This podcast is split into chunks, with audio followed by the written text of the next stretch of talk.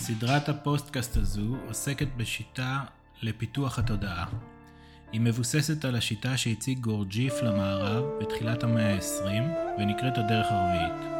הסדרה עוקבת אחרי הלימוד של גורג'יף ותלמידיו הישירים, כולל אוספנסקי ורודני קולין, ושואבת גם ממורים רבים אחרים. בעזרת שיטה זו, אדם מקבל מפתחות להבנת שיטות רבות אחרות, אבל חשוב מכך, מקבל כלים לבחינת העצמי, ללימוד העצמי, ואולי אפילו להתפתחות עצמית לתודעה גבוהה יותר. אם אתם מאזינים חדשים לפודקאסט הזה, רציתי להביא לתשומת לבכם את העובדה שרוב האפליקציות מסדרות את הפודקאסט האחרון שהוקלט כפודקאסט הראשון ברשימה. לעומת זאת, אני דווקא ממליץ לכם להתחיל מהפודקאסט האחרון ברשימה, והוא הפודקאסט הראשון שהוקלט. והיום על ידע, הוויה והבנה ומספר תרגילים. העבודה הזו בנו עוסקים, כלומר, פיתוח רמת תודעה גבוהה יותר מהתודעה היומיומית, דורשת גם שפה מסוימת. השפה הזו נחוצה כדי ששותפים לדרך יוכלו להיות מדויקים בתיאור החוויות שלהם ויוכלו לקבל הנחיות מדויקות. הזכרנו את הרעיון הכללי הזה בעבר, שעושר של שפה באזור מסוים גם מעיד על הבנה עמוקה בנושא המדובר. מנקודת מבט מסוימת ניתן להסתכל על העבודה כעבודה על שני מישורים. אלה נקראים ידע והוויה. כשאנחנו מדברים על ידע בה"א הידיעה, אנחנו מתכוונים לידע גבוה. ידע גבוה הוא ידע שנובע מרמת תודעה גבוהה יותר ועוסק בפנימיות של האדם ובנושאים הקשורים להתפתחות התודעה. אין לנו יכולת לאמת את הרעיון שידע אומנם מגיע מתודעה גבוהה יותר, אבל יש לנו יכולת לבחון את ההשפעה של ידע מסוים על ההבנה שלי את עצמי ואת הסביבה, וכמו כן את איכות הידע בהקשר של פיתוח התודעה. מעל לכל, אדם יכול לזהות שידע שמוצג לו, או אדם העומד מולו, הם בעלי תודעה גבוהה יותר, בעזרת בחינת ההשפעה שהמפגש הזה מייצר. אם ההשפעה היא כזו שמחזקת את הרצון ללימוד עצמי ופיתוח התודעה, סימן שזו השפעה שיש להידבק אליה. אבל נחזור לרעיון של ידע ואיך הוא מובחן מהוויה, ונשתמש במספר דוגמאות פשוטות. למשל, הליכה על חבל בין שני עצים. זוהי יכולת שקיימת אצל הרבה לוליינים. הלוליין יוכל להסביר בכתב או ממש בשיעור מה הידע הדרוש. כלומר, הוא יסביר איך לאחוז במוט שעוזר בשיווי המשקל, הוא יסביר על היכן עלייך אה, להניח את רגלייך, לאן להישיר את מבטך, הוא יסביר מה הפוזיציה של הראש ביחס לאגן ולרגליים וכולי. הוא יכול גם להסביר את קצב ההתקדמות ואיך להזיז את הגוף ממצבים שונים לאורך המסלול. והנה, אחרי שקיבלת את הידע הזה, האם את יכולה לקפוץ על החבל ולשמור על שיווי משקל? כנראה שלא. בפועל מה שיידרש זה ניסיון. כלומר, בעזרת הידע, את תעלי על החבל ותתחילי להתנסות. כאן נכנסת רמת ההוויה של אדם. רמת ההוויה, שעליה מוטבע ידע מסוים, יוצרת רמת הבנה מסוימת. בשלב הראשון, בדוגמה שלנו, רמת ההוויה היא נמוכה ביחס למשימה. מיד שתעלי על החבל, תתחילי ליישם את הידע. ביחד עם ההוויה שלך, ומשם תצמח ההבנה הפרטית שלך של הסיטואציה. בהדרגה תתפתח רמת ההוויה שלך. הידע יכוון אותך, והתרגול יעזור לך לשפר את רמת ההוויה. ככל שרמת ההוויה תשתפר, תעלה רמת ההבנה שלך את המשימה. אחרי מספר חודשים של תרגול, את כבר תהיי במצב בו את מבינה. ההבנה הזו היא שלך לגמרי.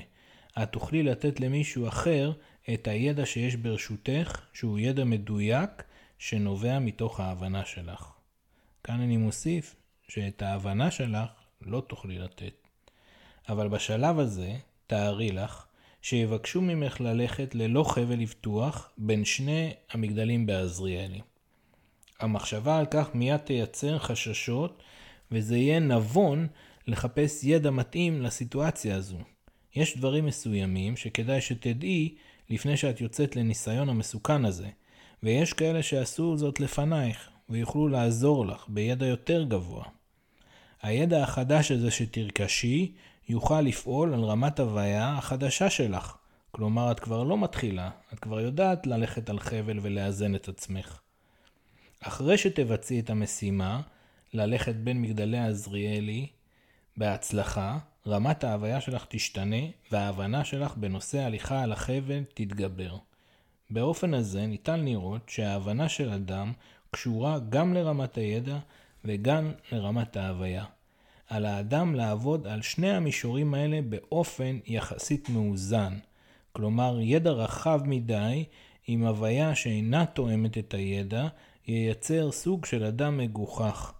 בדוגמה שנתנו זה יהיה אדם שיודע את כל ההסברים על איך לרכז את המחשבה, או איך להניח את כף הרגל בעדינות על החבל, בזמן הלוליינות בין הבניינים בעזריאלי, בזמן שבמציאות האדם הזה לא יכול אפילו לשמור על שיווי משקל על קורה שמונחת על הרצפה. בהקשר של העבודה, הסוג הזה של אדם מכונה יוגי חלש, וההיפוך גם ייתכן. כלומר, אדם שרמת ההוויה שלו מאוד גבוהה, אבל רמת הידע מאוד מצומצמת. נניח, ניקח דוגמה בהפשטה, נהג מרוץ שמתבקש לנסוע במהירות האפשרית מתל אביב לאילת, אבל לא יספקו לו מפה או הנחיות דרך. בהקשר של העבודה, אדם כזה מכונה קדוש טיפש. באופן דומה, גם בלימוד האדם את עצמו. הידע הגבוה שניתן, אין לו משמעות אם הוא לא מופעל על ההוויה של האדם. ההפעלה של הידע על ההוויה היא בעזרת בחינת הידע על המציאות הפרטית שאני מבחין בעצמי ומחוץ לי. מתוך כך נובעת ההבנה. אחד מהרעיונות של העבודה הוא הרעיון שהיכולת שלי לדעת ולהבין אדם אחר מוגבלת במידה בה אני יודע ומבין את עצמי. כלומר, ידיעת העצמי מובילה גם לידיעת האחר. זה סך הכל עיקרון מאוד פשוט וטריוויאלי. למשל, החוויה שלי כשאני עולה במדרגות בבניין בין חמש קומות, עם מסע כבד על הגב, הוא שאני מאוד מתעייף.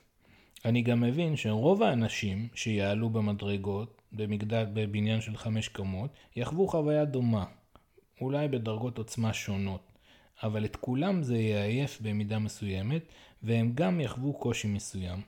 הרעיון הזה גם נכון לפנימיות של האדם, אבל המצב הוא שהאדם אינו מכיר את עצמו, הוא עיוור לעצמו, הוא אינו מתבונן בעצמו ולומד. אם ילמד, ידע גם על עצמו וגם על הסובבים אותו.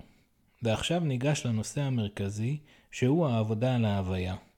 בעולם שלנו היום גם ידע גבוה זמין יחסית בקלות. הבעיה המרכזית בהקשר הזה הוא להבחין בידע גבוה בתוך בליל הידע הבינוני, שהוא המסוכן ביותר. עדיין, אם תרצי, יש ידע גבוה רב שזמין לכל דורש.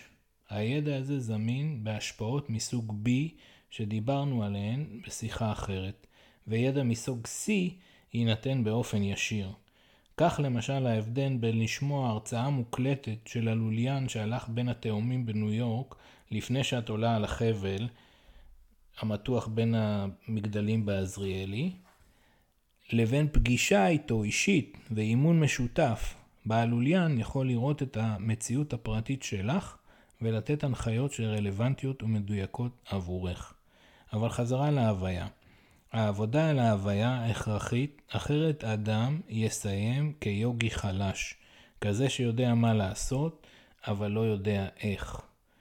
תחילת העבודה על ההוויה קשורה בהתבוננות של האדם בעצמו, והיום נתרכז בשאלה פשוטה: כמה זמן מתוך יומי אני מבלה תוך כדי שאני זוכר את עצמי, וכמה זמן אני שוכח את עצמי. אתם תופתעו לגלות שאם כבר שאלת את השאלה, האם אני זוכרת את עצמי עכשיו, יש ביכולתך להשתמש בשאלה להעיר את עצמך לזכירת עצמך. כלומר, שמרי חלק מתשומת הלב על העובדה שאת קיימת כאן ועכשיו.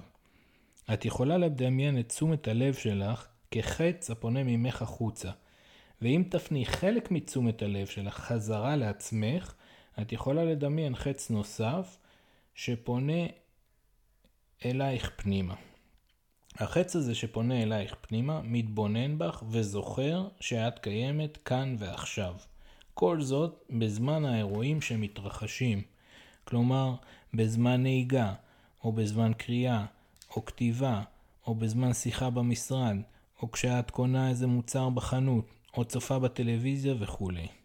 אז השאלה הראשונה לשאול היא, האם אני זוכרת את עצם קיומי, ואם כן, כמה זמן מתוך יומי? ההיפוך של זכירת העצמי הוא שכחת העצמי, שמאופיינת בהתנהלות אוטומטית או מכנית. אנחנו משתמשים במילה מכונה. אם תרצי לאתגר את עצמך יותר, נסי להבחין בזמן שאת זוכרת את עצמך, מתי המצב הזה דועך ונעלם. נסי להבחין אם את יכולה לעורר אותו מחדש בזמן שהוא דועך. את תגלי בעצמך כמה זמן את יכולה להחזיק שם. היכולת שלך להחזיק את הנוכחות הזו קשורה לרמת ההוויה שלך. ככל שתתרגלי יותר, תגלי שאת יכולה להיות נוכחת יותר בחלקים הולכים וגדלים של היום. תרגילים נוספים, רבים, יגיעו לעזרה, ושאלות שיתעוררו מתוך הבנה יקבלו מענה ברמת הידע על איך להמשיך. כמו שאדם מתרגל תנוחת עמידת ראש, הוא יוכל לשאול שאלות אמיתיות אחרי שניסה ונתקל בקושי מסוים. השאלות יהיו מדויקות, וכך גם התשובות לשאלות יהיו יותר יעילות. אז נצא לדרך עם השאלה הפשוטה של כמה זמן מתוך יומי אני זוכר את עצמי. אם תרצו תרגילים נוספים, אנא שתפו את החוויה שלכם והשאלות שלכם במייל ל-questions on the fourth way at gmail.com. זהו להיום.